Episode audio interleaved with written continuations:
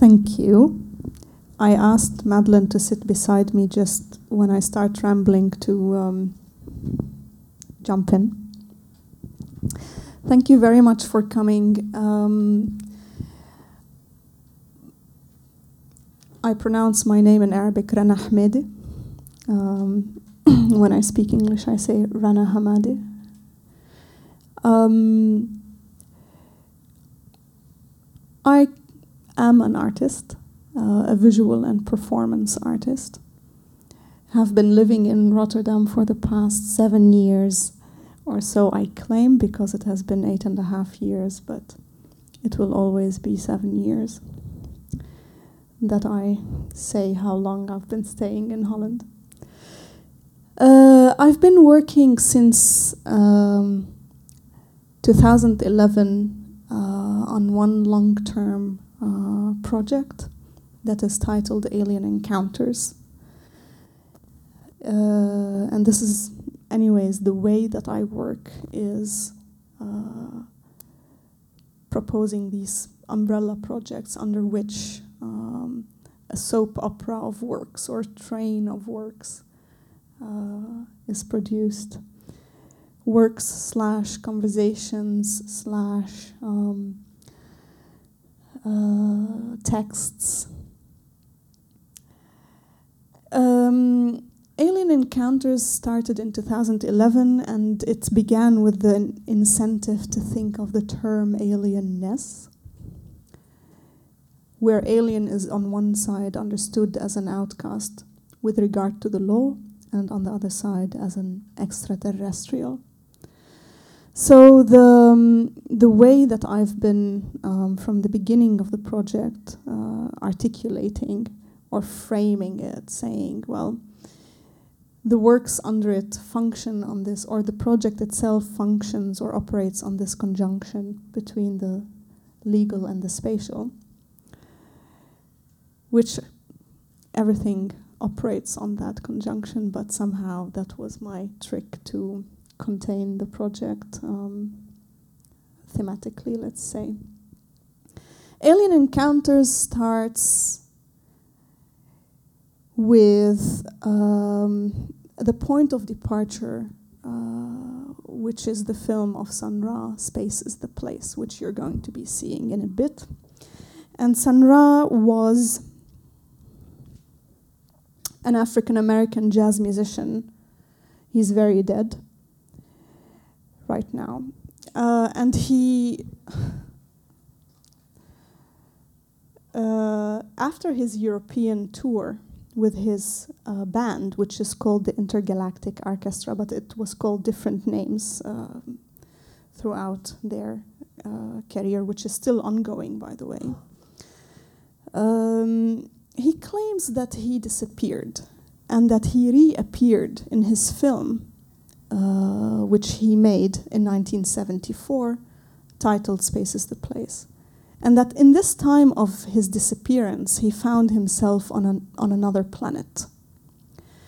And that he came in 1974 in his film back to the United States, where he comes from, to recruit African Americans in order to take them and settle them on that other planet.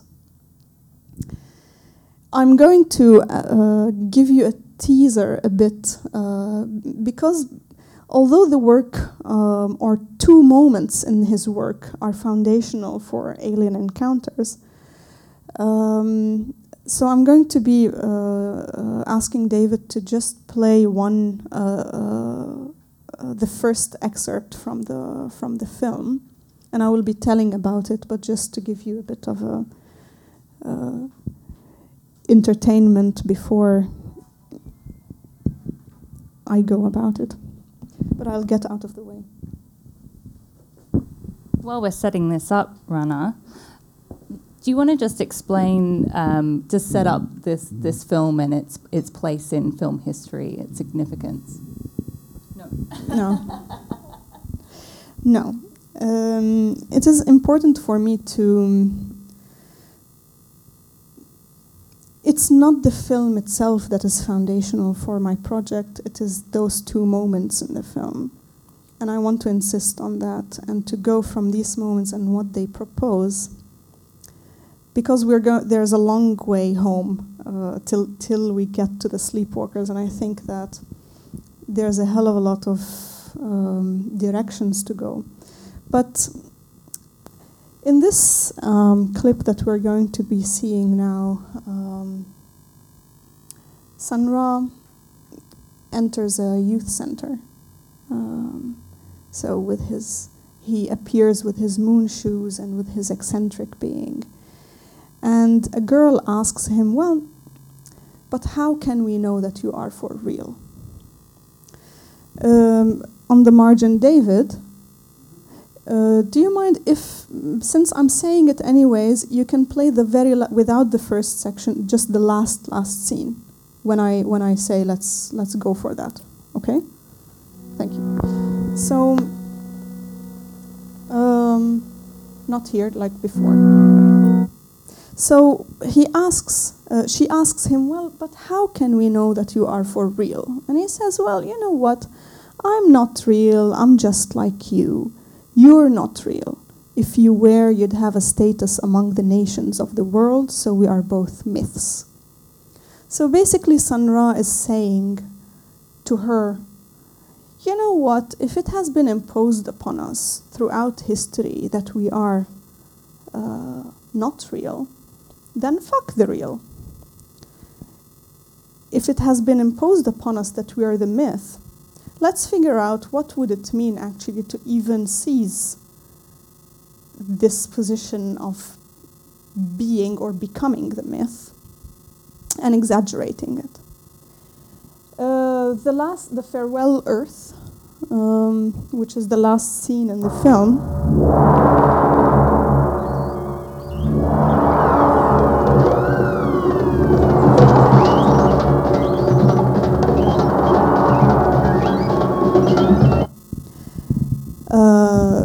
When this when sunri- when the spaceship is going to take blackness towards outer space. The moment that this spaceship reaches outer space is the moment when planet earth is destroyed. And this is the moment where alien encounters somehow uh, starts um, with the propositions and claims that i make. In the sense that i say well i claim that what Sun Ra is proposing, and possibly he would be turning in his grave, that the moment that those who were alien with regard to the law, and the law here is used really loosely because it, it um, of course it's it's about being alien with regard to the entire history of slavery uh, the entire discourses of geography and uh, uh, but those who are uh, who were seen as alien with regard to the law, the moment that they become became literal aliens, as in extraterrestrials, because the spaceship flew or reached outer space, was particularly the moment where they were disburdened from their alienness, because we see that planet Earth was destroyed and there were they were there was nothing to be alien towards anymore. So as if Sun Ra is saying, could it be possible that through literalizing one's own alienness, that this could be a possible route for disburdening, disburdening oneself from this alienness? And as if Sun Ra is answering to somebody else who I have been uh, very much looking into in my work, um, who is Dipesh Chakrabarty, who is a Bengali historian and uh, a prominent figure in um, subaltern and post-colonial studies, who wrote a book in the year two- 2000 called um, Provincializing Europe, where Chakrabarty says, well, you know what? Europe is not uh, this geographic entity that is called today Europe, but Europe is this, um, is whatever, uh, is all these discourses that find their genealogy in uh, this history of expansion, imperial uh, and colonial expansion. And to him, uh, provincializing uh, Europe does not mean to kill those discourses, but rather it's a practice of situating those discourses. So it is as if Sun Ra is responding actually anachronistically to Dipesh Chakrabarty and saying, well, you know what? To me, it's not about the question of provincializing Europe, but it's the question of provincializing planet Earth itself. Planet Earth as the uh,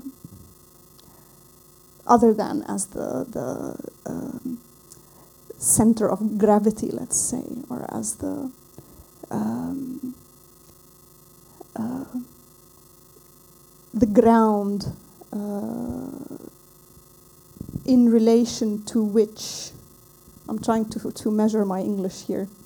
In relation to which uh, all these discourses, philosophical, historical, geographic, uh, discourses are measured.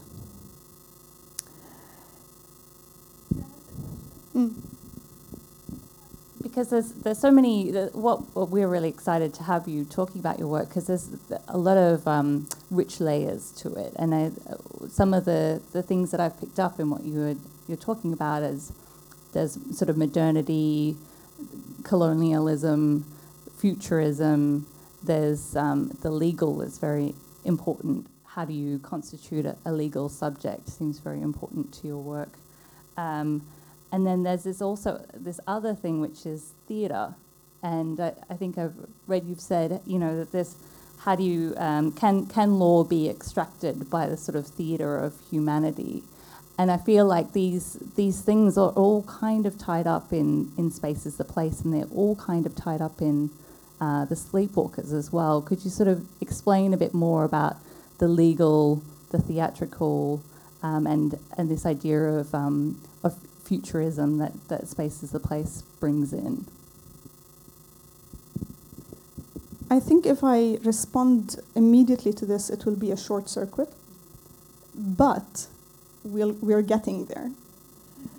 Um, the, what I'm saying, bringing uh, space is the place, and why I'm making a start with this is just simply to begin with a premise from where from where Alien Encounters starts, and not only where it starts, what kind of propositions that I be began with, are and that the different works where somehow have been uh, discussing that premise and trying to figure out what to do with it.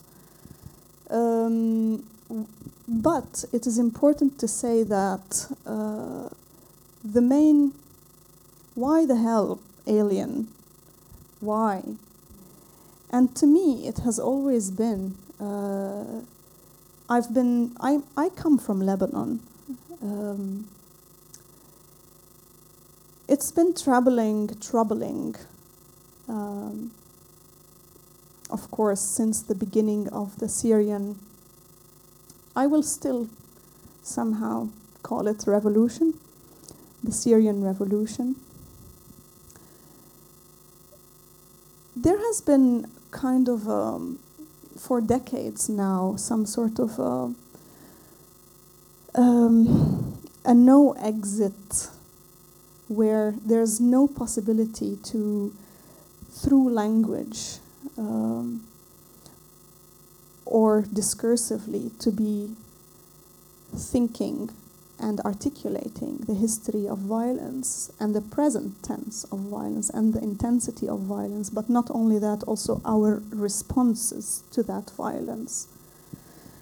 And in a way, through beginning with, through starting with, with, um, with the premise of what would happen if we're thinking of literalizing one's own alienness becoming the myth rather than becoming the, the, the real, where would this, um, what kind of political discourse or conversation would this open?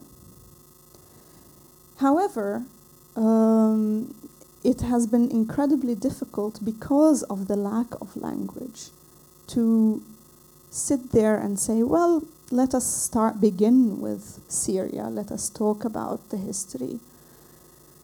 And that's where the, the very first um, uh, works within Alien Encounters started with actually encounters with uh, undocumented immigrants that I uh, met in Marseille by chance, and that I uh, set a conversation with in 2011 on board of an inflatable boat in the sea, where this conversation opened up, beginning with. Uh, of course, it, it, it was a kind of an anecdotal conversation, nothing like hyper um, uh, theoretical, but it opened up a million doors regarding these relations of land, sea, and outer space.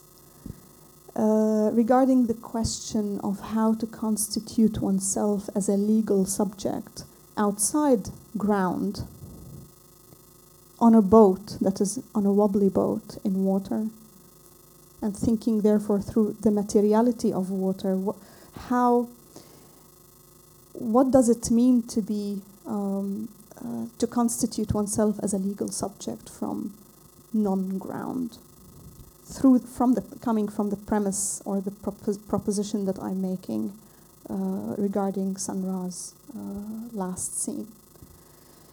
But it opened up a huge explosion of ideas regarding where th- they came from, the uh, the mining town in Mauritania that they came from, the that was built by the French in early uh, 60s as a settlement for the upper management, uh, European upper management of the French company, and how it now has been turning into a passage. But this somehow, uh, as a beginning, as a first work, um, where I'm borrowing stories from somewhere else, borrowing narratives and terms from somewhere else, wasn't enough. So there started, and this is where um, there started the, the thinking through okay, how to go further. And instead of the narrative, I started to work with certain terminologies. Particularly at that time, I was asked by a I never speak in this anecdotal way, like about my work, but uh, because I don't do artist talks normally. But uh, please let me know when when I become too anecdotal to stop. But um, I was asked by a journal, a German journal, to uh, to to write an essay about responding to the question, "How can we resist today?" And that was a very problematic um, question to me, especially that my we is not your we, my today is not necessarily your today. My connotation of the term to resist is not necessarily what you attach to that term. Why do you think that I, if I'm an artist who is working, uh, trying to, to, to think through and propose within a certain political context uh, some confrontational um, questions, why would we assume that I am interested in the question of resistance in that particular sense? So that was the moment when, and the context of that question comes particularly from the fact that in Lebanon, the term resistance has acquired um, a very particular um, sense because today, when you ask somebody, are you with or against the resistance? You are asking them explicitly, are you with or against Hezbollah? And Hezbollah is a political party in Lebanon that uh, started in the sort of was young and uh, in the early 80s. And that with the end of the civil war in Lebanon, the way that the civil war ended was through this uh, big meeting, regional meeting. I'll just give some, some context. Regional meeting that said, well, you know, you all, all of you warlords can just now, here's the cheese that you can cut. And uh, the resistance that was in the hands of the Communist uh, Party, the Marxists, different leftist um, uh, fractions within the Lebanese context, they are liquidated, and we want we will put uh, uh, the force of resistance, military resistance in particular, against Israeli occupation of the uh, south of Lebanon in the hands of one uh, political party that is Shi the Shiite uh, Hezbollah party. Uh, which of course uh, caused the huge influx towards Hezbollah from the entire uh, southern part of Lebanon because that was the only space where villagers could uh, take part in the milita military resistance against the Israeli occupation. But today, um, resistance has become an institution, an institution of power that perpetuates the power of the state. And in a way, other than the context of where, uh, uh, how resistance and the history of resistance has been appropriated, I wanted to think particularly through the, the concept of resistance. So there was the other work where, starting with uh, thinking through, um, sort of allegorically through the, the plague of Athens that happened in the year 430 BC, where one third of the population died from the plague. But the way that the plague was, uh, was historicized by the historian Thucydides, who was at the time of the plague, it was historicized as a legal uh, illness and not only as a somatic Ill illness. And why it was uh, characterized as a legal plague? Simply because the people who were still alive thought, you know, thought we're not going to live long enough to be taken to court for any offense that we make. This is on one side, and on the other side, anyways, those gods that we that we uh, uh, you know, what's the English word? Pray for or uh, worship. They are not taking the disaster out of our way, so it's a lose lose situation on either side the law of the gods and the law of the state. So there was some sort of a general apathy towards the law. And part of that general apathy towards the law was that women, uh, there was this, this kind of uh, transient liberation of women in Athenian terms, where uh, possibly uh, women uh, finally could step out of the door or fall in love and so the state the, the response of the state to this to the to this uh, situation to this legal apathy was to make create a magistrate a legal magistrate to contain and control the bodies of women. This is one example for instance where through that were the kind of um, uh, start, I started thinking through the term resistance from a biomedical uh, lexicon, thinking of the state as uh, of the of the methods of immunization that the state uh, devices and the methods of hygienification, um, not only of public space but hygienification of its of the institutions and the institutions in general, where somehow the state was, in, in a, from a biomedical, uh, in biomedical terms, resisting that uh, infection that women became, the plague that women managed to become, because women, in that sense, not only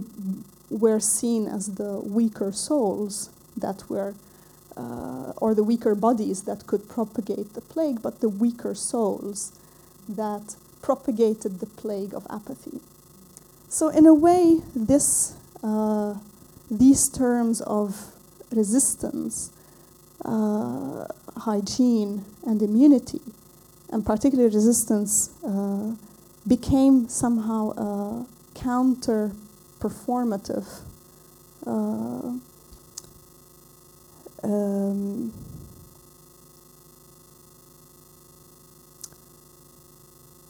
and counter uh, revolutionary, let's say, um, uh, force.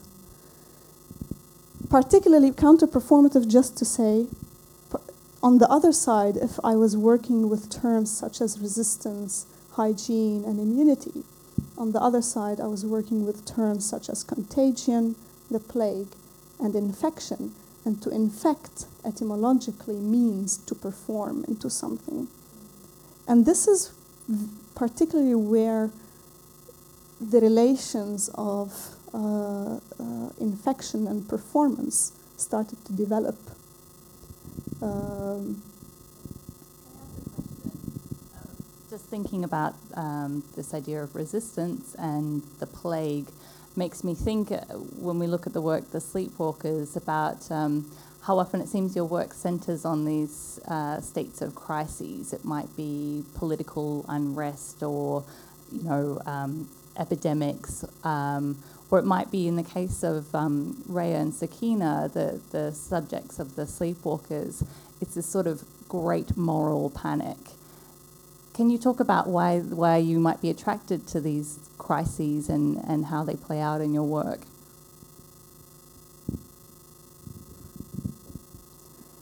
I will again take the long route.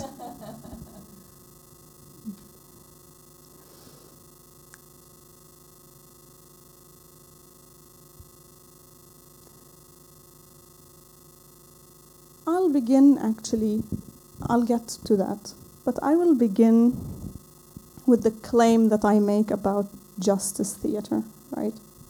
So let us look at justice as the extent to which one can access theater or the dramatic means of representation, the measure to which one can access theater.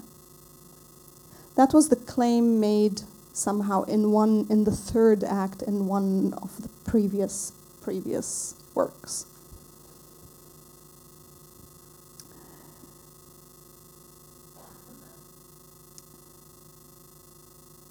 Where I'm I've been proposing that well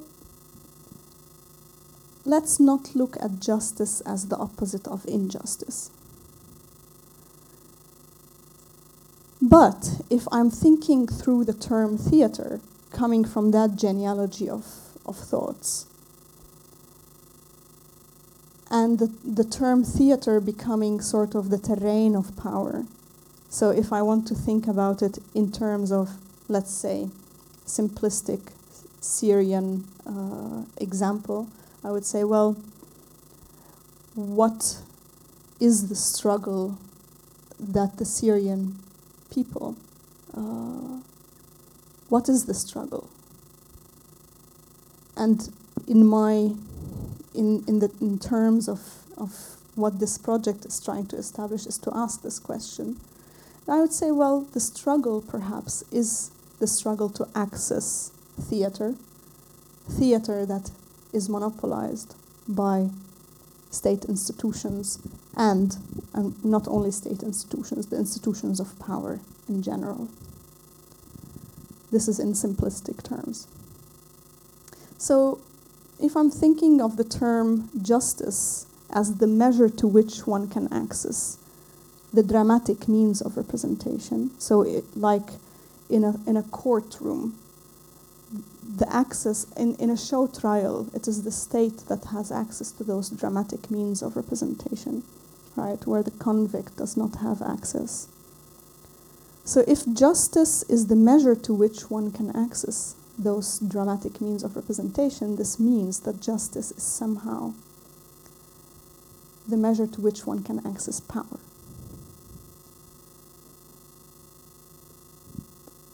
However, what I like getting back to the Sun Ra moment of, of provincializing planet Earth, in order to, to claim theater, this claim and to access theater has to be conditioned by a continuous or perpetual gesture of provincializing theater. So it is conditioned by leaving theater perpetually, because otherwise we become other Bashar al Getting to um, the, the thing of crisis, I think what what makes me do what I'm doing is the search for for a language to it's simply like I can I can I'm even shy to say because it, because I can say from from like I can ev- either answer from my own uh, nightmares at night as a person, but I can also have my big, you know, other kind of answers. But um, with Raya and Sakina, uh, this film, this work, is not about the two sisters. So I'll just give an, uh, a very quick, uh, a very quick thing about the film. From the claim that, well, let us see what would it mean to think of justice as the measure to which one can access theater. Um, so the film is about theater, is a question about what, what does that claim mean although this claim I have already uh, uh, started to work with with a previous work, which is which I would like to say a couple of words after the, the sleepwalkers about. Um, so the work is not about uh, these two sisters that uh, were the first uh, women to be ever executed by a court of law uh, in the history of Egypt, but it is through them. But it's and it's about theater. So I call it a film dash play because it's a theatrical work. Uh, or it's a film that has to be seen from the history of theater rather than, than from the history of film. Um, Raya and Sakina were figures that were, um, they killed, or they were said to have killed 17 uh, sex workers. Uh, the two sisters, their husbands, and other male accomplices uh, are said to have been like the gang, but they had this brothel where these sex workers worked. So basically, they killed their friends but they killed them, that was at the time immediately after First World War, where there was incredible uh, hunger, incredible poverty uh, in Egypt, especially that the British uh, were taking at the time all the resources to the, to the British army. And Raya and Sakina were immigrants that came from rural Egypt into uh, metropolitan Alexandria uh, they were incredibly poor, and they would kill uh, their friend for a coat or for a bracelet that would have would be the, her life savings on her body, and then they would stuff her body under the tiles of their bed or the kitchen. Um, one of the accounts on the investigations uh, with the with the two women is an account, a journalistic account by a, by an American journalist, very populist, who writes uh, from a very, I will say the trio, white colonial asshole-ish tone about the about the investigation, and he was at the time in 1920 and 21 in Egypt. But at some point in his in his account on the story, he is the the only one that tells how the police drew the confession from the sisters. And he explains that what the police did was to introduce to their cell a whirling trickster, uh, somebody who would come and whirl and whirl in front of them in such a way that he would put them in a, in a condition of psychedelia and delirium. He took uh, a piece of evidence from under his robe, threw it in front of them. The sisters think it's fate. They confess. End of story. And it is particularly this hyper theatrical uh, moment or device that the state uses in order to coerce them uh, into confession. The sisters, so so much has been written and um, about the sisters, and um, they have become within since 1921, since their execution, they have become sort of the epitome of female monstrosity. They are they are seen in within the Arab uh, mass culture as the female version of the vampire. And any kind of, or this is my my own uh, projection upon this, is that any any kind of dissent uh, against the state, uh, there's this projection upon any form of dissent of the of the of the image of these two sisters, where dissent is pure evil, and these sisters are the representation of pure evil. Um, of course, the story cannot be understood without the colonial, uh, the British uh, uh, um, role in Egypt uh, at the time. Um, funny, I'm finding myself that I'm talking about the film, so I will go on and then I talk about why this about something else. But there's a moment in the film that uh, I don't know if if all of you have seen it, but there's the lips where they are this intense uh, text. Uh, which comes from, which is actually a transcript from Jamal Abdel Nasser's speech in 1956. Jamal Abdel Nasser was Egypt's um, president and is considered sort of the uh, the guy who uh, said bye bye to the British. I'm trying to to find my English words. Who ousted the British and uh, in 1956, he uh, he he uh, nationalized the Suez Canal, and in response to that, the Israeli, British, and uh, French armies bombarded the city of Port Said. And uh, the British newspapers started to write about Abdel Nasser that he, you know, he's a he's a dog, he's a son of a bitch and he goes in public in 1956 and makes this speech in front of thousands of people in, Alexand- in Port Said.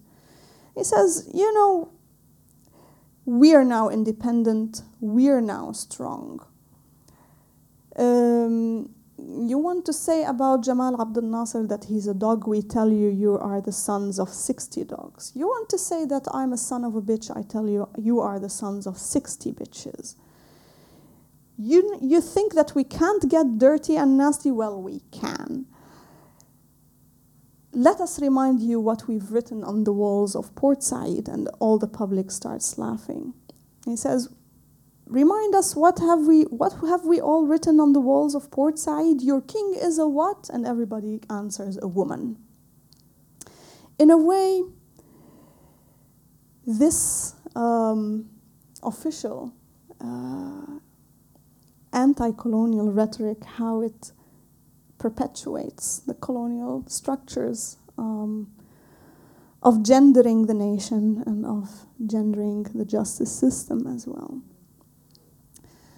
But there's also a moment in the film where, um, but this this very much in relation to how, although it's not there existing in the film, but it is somehow part of why the film exists.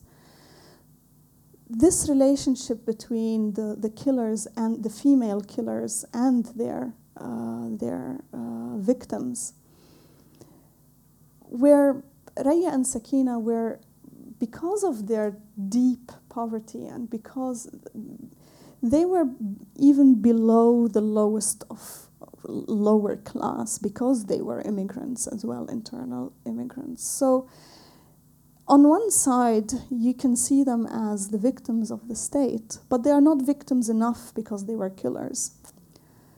But their victims, the, the sex workers, were also seen not victims enough because they were considered as responsible for their own killing because they are prostitutes.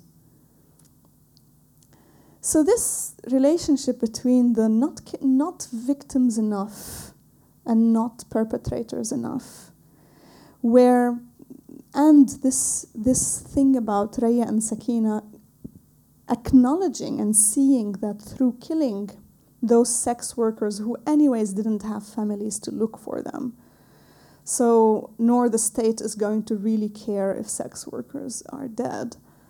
Acknowledging the vulnerability and the fragility of women uh, in, in this situation.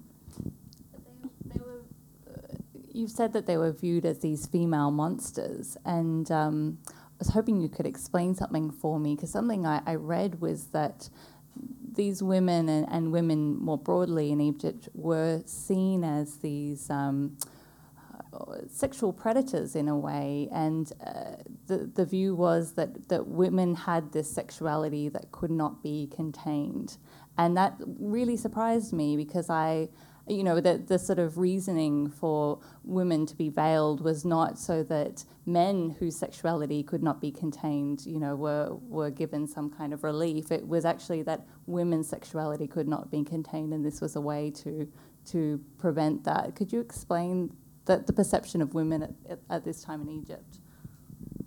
Well, I don't claim to be an expert, but um, on one hand, uh, what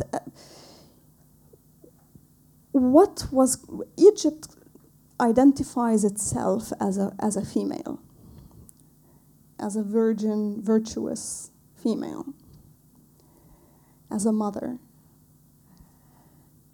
and anything that is outside that is the work of uh, colonialism women that worked as sex workers, uh, this is what uh, what was seen as the result of uh, moral decadence coming from uh, uh, coming from the colonial. Um, so in a way, the um,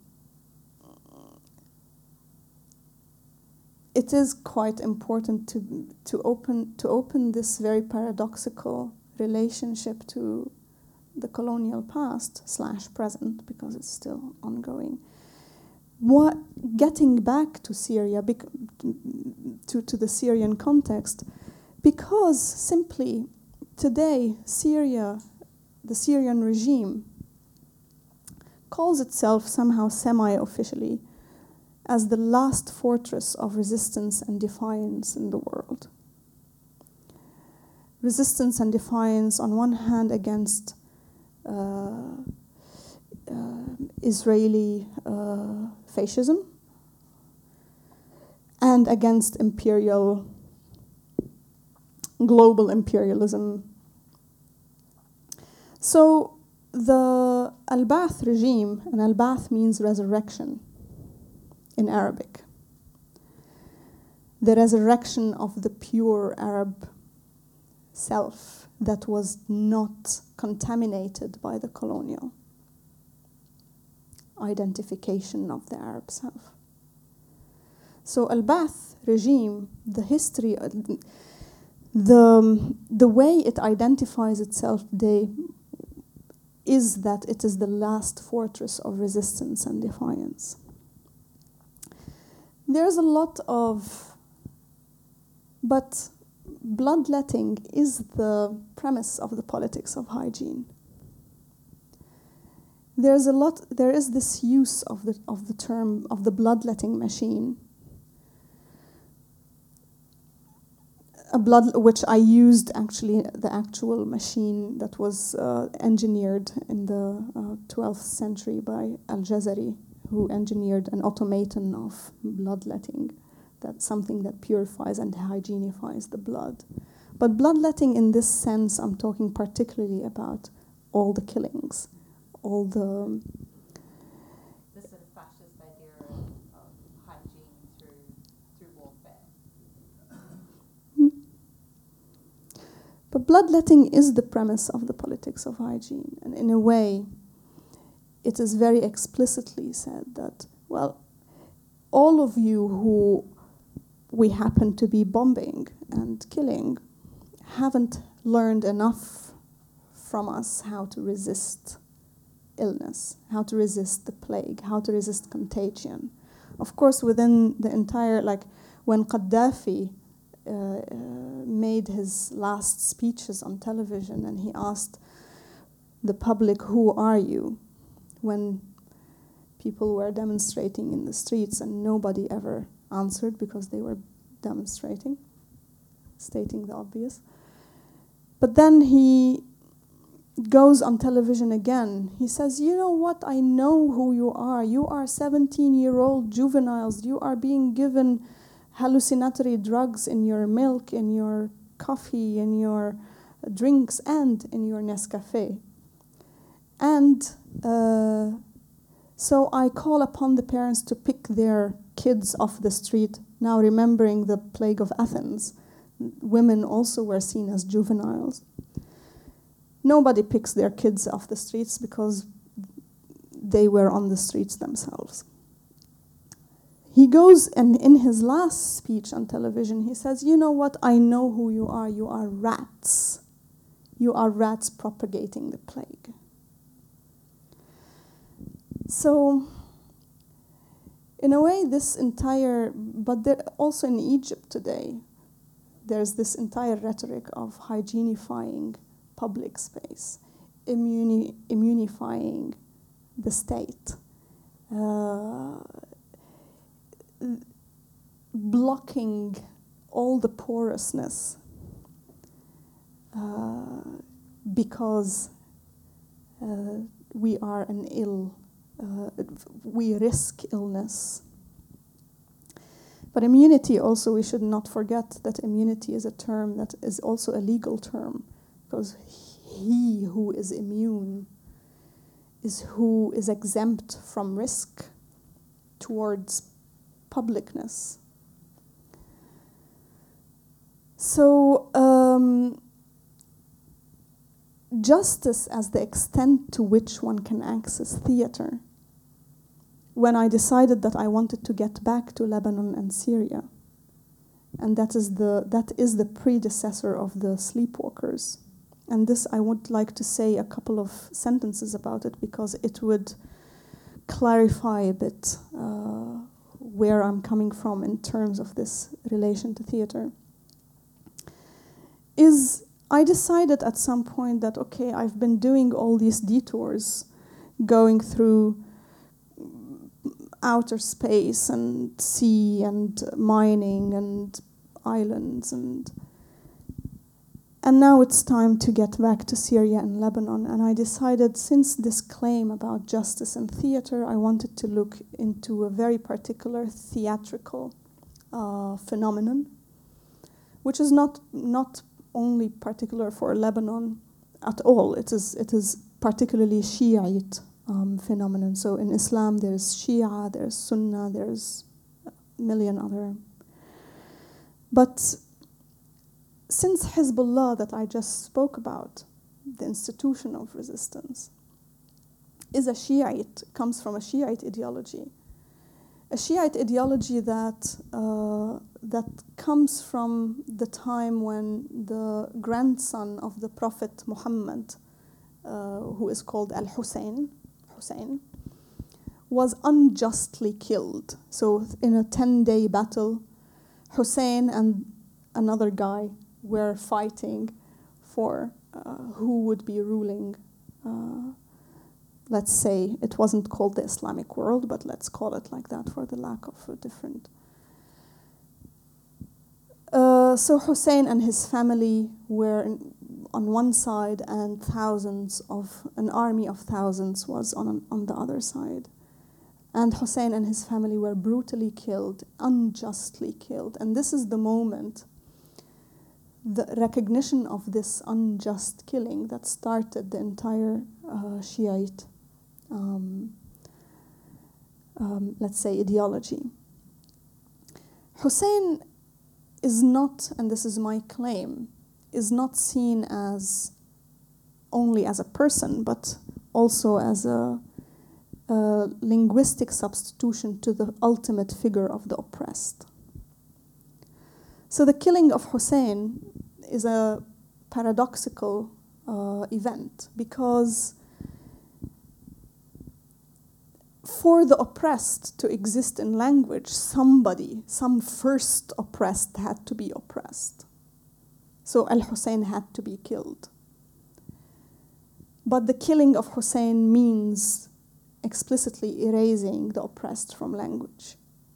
So it is this paradox Shia, Shiism is based on this paradox of gaining access to language and being denied access to language, language slash representation.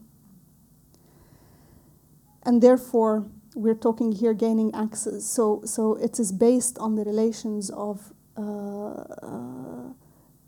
representation and legality. And what happens in this uh, theatrical phenomenon is that each year there are these 10 days that uh, are the commem commemoration of the killing of the 10 days battle. There's a pop up theater that uh, pops up in the middle of the street. This is Ashura. Yeah, this is Ashura. Yeah. An orator plays the role of an actor, and all the neighbors that go down to, to this theater play the role of the audience the orator starts narrating, orating, singing, all the like um, the story day by day in a very Brechtian manner. So he would be like, and Hussein died, or whatever. but yesterday, actually, my little three year old kid told me this and that. So it would be like this sudden moment of being in the, in the crying and tears like pouring.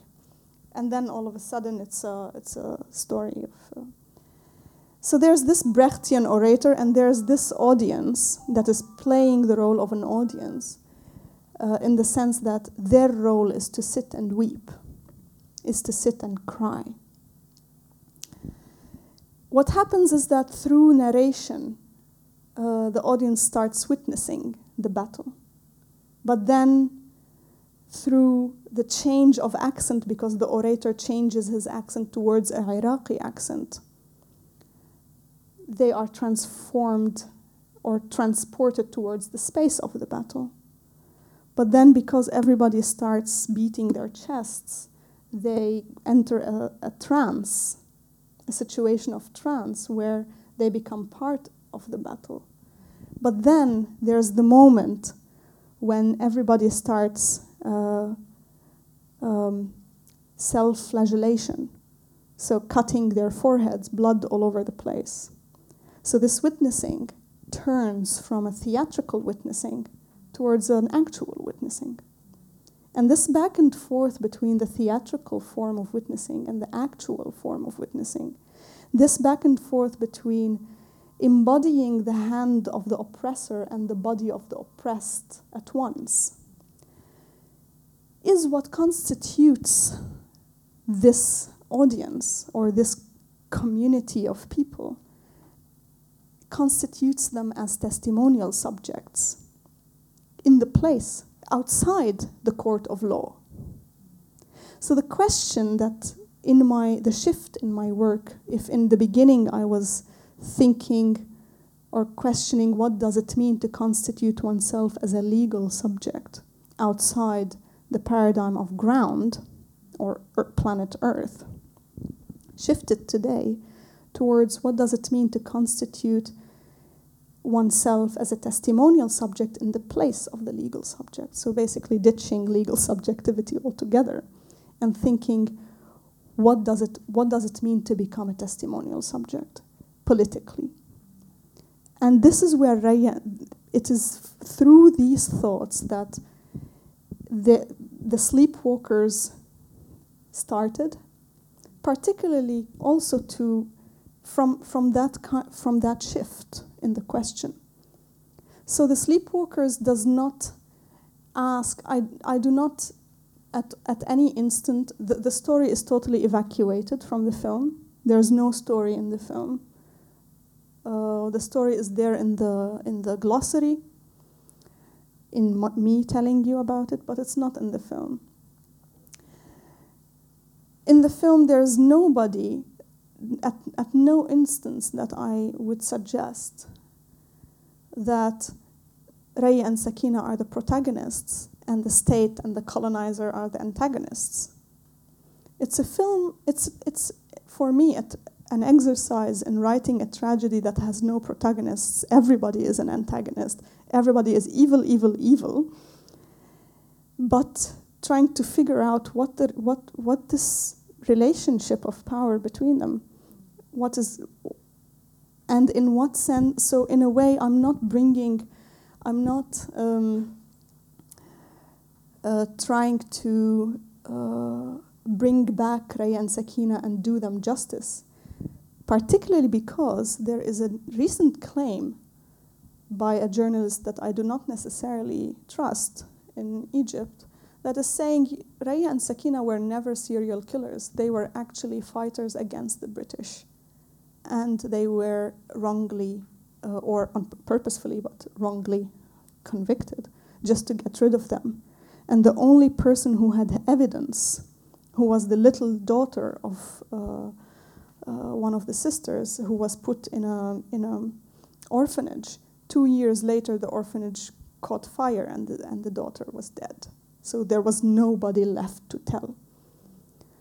So, but knowing this, the question is not bringing justice to those two women, but rather uh, through looking at them now, because they, the film looks at them now, what, what they are doing now. They are in this space of limbo, they are in this space of the undead and it is in the in the interest of the state slash in the interest of the whirling man to keep them undead to always return and return to their prison cell uh, and promise them the moment they might think that they are dead to, to, because their death is conditioned by their acknowledgement of their death.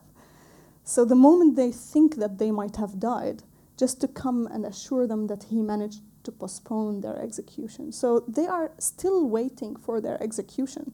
They don't know that they are dead. And it is always that in the interest of the state to keep them undead. I might just ask one quick final question before we open it up to everyone else to ask questions. Um, this Alien Encounters project, so this Sleepwalkers is one chapter of many as part of that project. Um, you've approached it in so many different ways, and I think that's something that's very notable. Uh, notable about your work is the different um, approaches that you've made. That you made, you were talking about Ashura before. You made a work which was this eight-channel um, audio. What was it? An opera, a sound play, and that's right. And um, and I think some of the the archival material that you'll see in in the work here has been presented in other forms previously. Um, can you just briefly explain the way you approached this work? You made this this film with the support of Nottingham Contemporary, how you approached it, and, and what the other elements are, and, and how they all relate together. Um, so the history of the commission, in short, the showroom uh, in, invited me to uh, to make a work, and I knew I wanted to. This is my first film ever, and um, and they partnered with Nottingham Contemporary and with IMA uh, to make this work happen. Um, but of course, the the way that it is uh, shown in each um, space has been uh, particular also to the to the to the place to this to the place where they, where this work is being shown uh, at Nottingham Contemporary because the film was filmed in the space in the multifunctional theater space. That's also sometimes a, a wedding uh, place. Um, it was filmed in Notting- at Nottingham Contemporary. The scenography is in itself a work that has is, is part of the of course it is uh, part of the film but it is it has a similar status to the image and as well a similar status to the sound because I consider image and sound and uh, they are not one thing they are two. Um, there are there's the big uh, backdrop. I was looking very much at Russian constructivist stage sets Russian constructivism or con- constructivist um, theater makers, they refused the entire idea of the back of the traditional backdrop because that was the moment of representation uh, of the social rather than the reconstitution of the social. And what what those what the Russian constructivists did in in theater was particularly to re-choreograph uh, rather than represent, re-choreograph the relations uh, of the actors, uh, the the scenography, the um, the the script, um, uh, and in a way re-choreograph uh, the social their social significance and political significance. So I was very much taking this as my cue, let's say, as my aesthetic cue for uh, for structuring the the work, the film. So I decided to actually work with the traditional backdrop and uh, the three panels that are actually like the layering, which is in traditional theater, but the imagery itself that is on the backdrop are quotes, visual quotes from uh, from stage sets. Um, so for instance, there's a lot of quotes from Alexandra Exter, who was a stage set designer, Russian constructivist uh, stage set designer. Uh, but also there are like uh, the backdrop, all all this um, these elements that are in the image. They are the spaces that the characters inhabit. So there is the the space of theater. There is the um, um, there's a soldier. You see a, uh, um, uh, the space of the court. Um, you see the there's a um, hygiene school, the school of hygiene that was built by the French in Algeria in 1957. It's also part of, uh, because once again, terms of hygiene, mm, bloodletting, there's the bloodletting machine. Um, and the three panels, uh, they were the, they framed somehow because the scenes uh, they would frame the scene because each of them is uh, if th- if there are three pillars of characters, so there are the the killers, the fem- the, the killers. There's the state, the colonizer. But I don't like to talk about this because it's my logic. It's not. Um, but in the scenes, they existed uh, as somehow the uh, the subtitle of the scene, a visual subtitle. Um, but the way that the film was edited was very much. There's a lot going on in there. So, like, if I, I don't want to, but the way I was editing was, um, you see that there, it is looking at the relationships of, of the characters. Um, but sound-wise, it's very much edited like a musical. So there's the there's the foley who is the conductor, that gives the cue.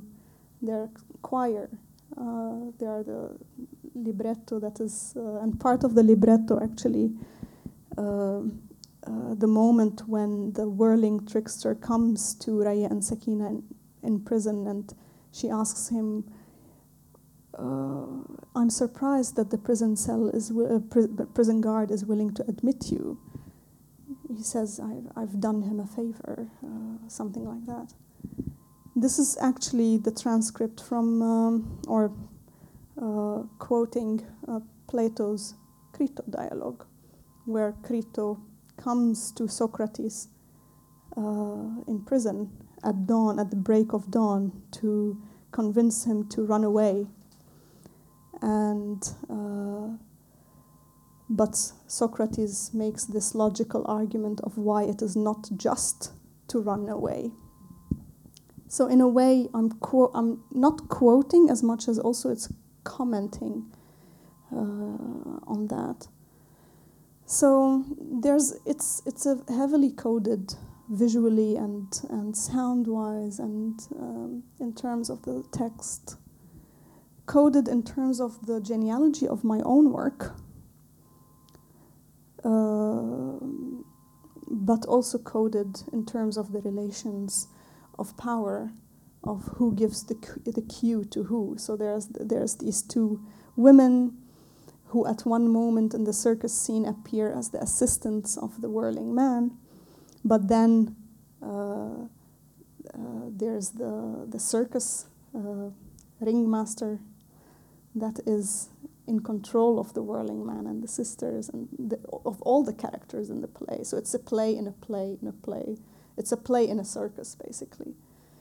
So, but who is giving the cue to the ringmaster? It's the Foley. But who is giving the cue? Who, but the Foley at one moment becomes an actor in the play.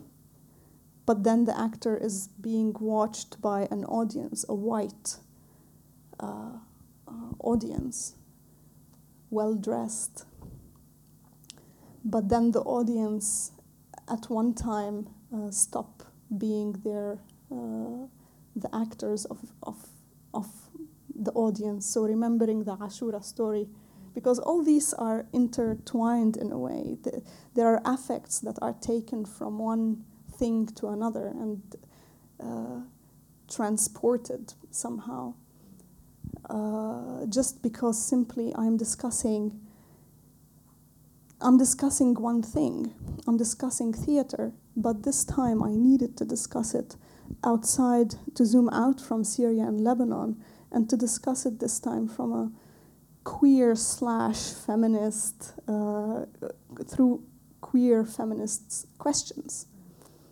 Uh, through questions that are related to the history of the gendering of the justice system and the gendering of the nation. So it's kind of, to me, I was saying it's like a huge salad of thoughts. Huge. Yeah, huge tabbouleh salad of thoughts. But that has to work on an affective level because it, it's not that people are supposed to be uh, sitting and decoding uh, what I'm saying as much as just being in the film. That's why the, the scale of the, of the image is so big because you're not there to sit and watch, you're there to sit and be.